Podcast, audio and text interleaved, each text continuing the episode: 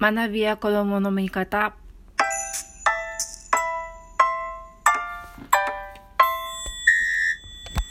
こんにちは。学びや子供の見方の子供の見方こと深松ひ子です。えっ、ー、とですね今日はあの質問の底がついたので質問がもうないんで今ないんですね。なのであの私の本の持っている本の中から教育についての話をちょっとしていきたいなと思っています。で、えっ、ー、と今日のお供はですね収録のお供は三ツ矢サイダーの濃厚桃です。はい。で、お香は何にしようかな。お香ね、今、手持ち3種類なんでね。えっ、ー、と、金木犀にしようかな。ちょっと金木犀をつけたいと思います。この香りがねみんなに届けばいいのに。すごいいい香りなんですよね。でもこのなんだろうしお試し品がなくなるまでには新しいのを何が欲しいか決めてちゃんと買いに行かなきゃいけないわ。まあ買いに行くって言ってもネットでしょうけどね私の場合。よいしょ。よいしょ。でえっ、ー、と今日ちょっと話したいなって思うのはえっ、ー、と今と今の時代に言われていることがえっ、ー、とですね50年ぐらい前かな。うんとラッセルっていうイギリスの有名な思想家がいたんですよね。でその方が、えーと、言っていたことをあのちょっと本本に書いてあることを引用してあのお話できたらなって思うんですけど。にそうですね。ラッセル。ラッセルのなんだっけなラッセルの全部の名前全部の名前っていうかラッセルのね本名全部ちょっと思い出せない。うーん。うーんとね。あすごい。そうそうそうそうそう。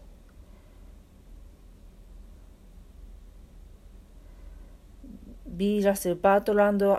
ラッセルですね。バートランド・アーサー・ウィリアム・ラッセルです。あのこの名前の長さから言ってえっ、ー、と貴族のでですねもともとは。で、えーとこの方ラッセルっていう方が書いているえっ、ー、とですねこれはラッセル教育論っていう有名な安藤さんが要約した本ですね私が読んでるのは安藤忠雄さん役の、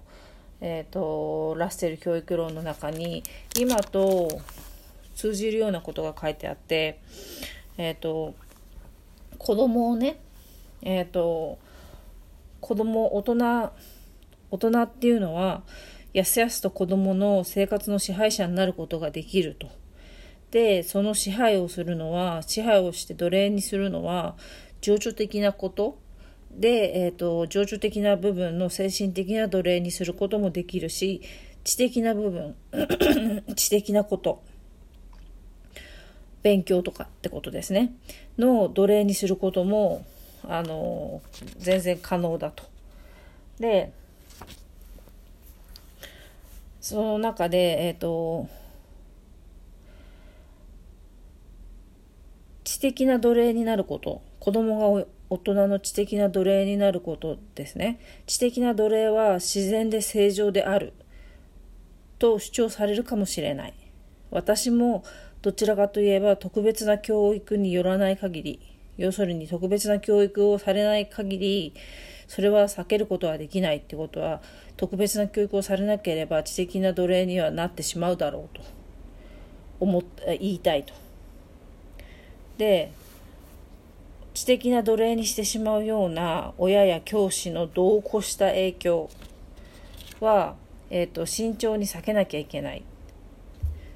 なぜなら急速に変化している世界では過去の世代の意見を持ち続けるのは甚だ危険だからであるっていう部分があります。でえっ、ー、とこれ部分 でこれからですねこの部分から、えーと、ずっと情緒と意思の奴隷についてのことを考えている部分に入ってくるんですけどこの部分が あの今とすごく重なるんですよね。今ってあの時代が変わってよく Z 世代とか言いますけどあの全然大人の大人の今の大人の把握できない方法で例えばスマホを使ってあのすごい精密なデザインを作ったりとかあと素敵な曲を作ったりとかあらゆる創作をしたりとかで、えーと、勉強をしたりっていうことをしてます。でそれは今までの大人が持ってきた例えばあのゲームをしちゃいけないとかっていうかあの考え方でもゲームを通して今はもう十分プログラミングが学べたりとかゲームで勉強するってことが可能なのでゲームが今あの一概に悪いってわけじゃないですねもう。で、えーと、ゲームを見ることでゲームのプログラムをあの分析する子がいます私の知ってる子で。でその子はゲームを遊で遊びながらあのプログラミングをもう勉強してるっていうことになります。だから彼はゲームをすればするほどいやここすごいなとか言いながらそのプログラミングのことを勉強してるんですね。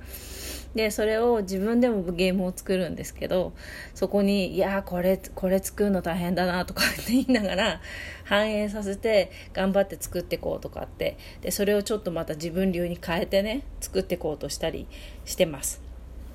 でもそれってプログラミングを勉強するってことは私たち私今43なんですけど私たちの時代にはなかったことです。でもそれが今はあのもちろんとても重要な教科科目になっていて今後必要になる能力になっています。でゲームをすることで、えーと、それが勉強になるっていうことがあります。だから、えーとそこの親御さんは最初はねすごいゲームをするのを結構結構ダメだよって言ってたんですね。あの条件なしにダメだよって。あの、まあ、時間時間とかはつかの制限をつけてそれ以外は全部ダメみたいな感じで。あの1日1時間以外は全部ダメみたいな感じでやってたんですけど。で今はまあ学校の宿題をやったら やっていいよっていう風になってるんですけどね。でそうするとその子はまあ、ゲームを通してプログラミングの勉強をするというふうになってます。でこの知的な霊俗先生の言うことってそうなんだとか親の言うことってそうなんだって言ってそれに、えーと、それをそのまま鵜呑みにしてしまってその昔の知識のまま昔の知識って言ってしまうと失礼ですけど、まあ、ここでは昔の知識ってことですね、えーと、昔から伝わっている知識のままでその中で、えーと、今でももちろん生きている知識もありますし塗り替えられてきている知識もある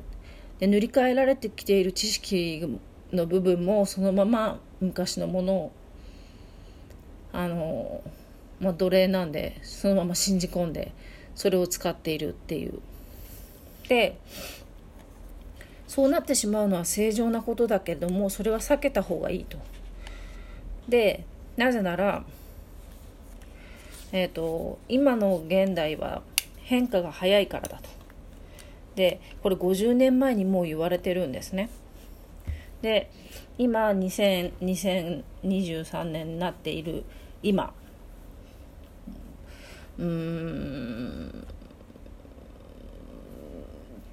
ずっと言ってるんだなって私ちょっとこの本を初めて読んだ大学生ぐらいの時かな。ちょっと驚いたんですよ。で大学生の時に私が大学生の時にはまだプログラミング教育がどうのこうのみたいな話がそんなに、えーと、熱心に語られ始めてなかったんですけど私今本当にいろんな変化が出始めてる中この本で言ってることこんな50年も前にもう言っているんだってことにちょっとあの驚きを感じています。で昔の知識のままでいると,、えーと、昔のね今はもう生きていない知識もあるにもかかわらず昔のそのもう今は生きてない知識に隷属してその知識に頼って、えーと、その知識だけで生きていくと,、えーとこれからの社会あの変化をしていくから変化に乗り遅れたりとか社会的な弱者になってしまったりっていうような危険があるよっていうことをもうすでに言っています。でこの段階でちょっと言っているのが、えー、と50歳の男が80歳の男の親のすねをかじっていることもあるっていうふうにこの時代ラッセルの時代でもうすでにそういうことが起こってます。なのであのやっぱり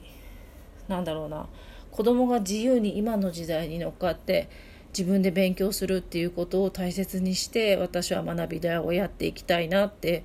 やっぱり再度思いましたね。ということで今日はちょっとラッセルの、えーと、教育論の中から持ってきました次回もラッセルの教育論についてちょっと話をするかもしれませんででは、えーと明日ですかねまたお会いしましょう。今日は聞いてくださってありがとうございました。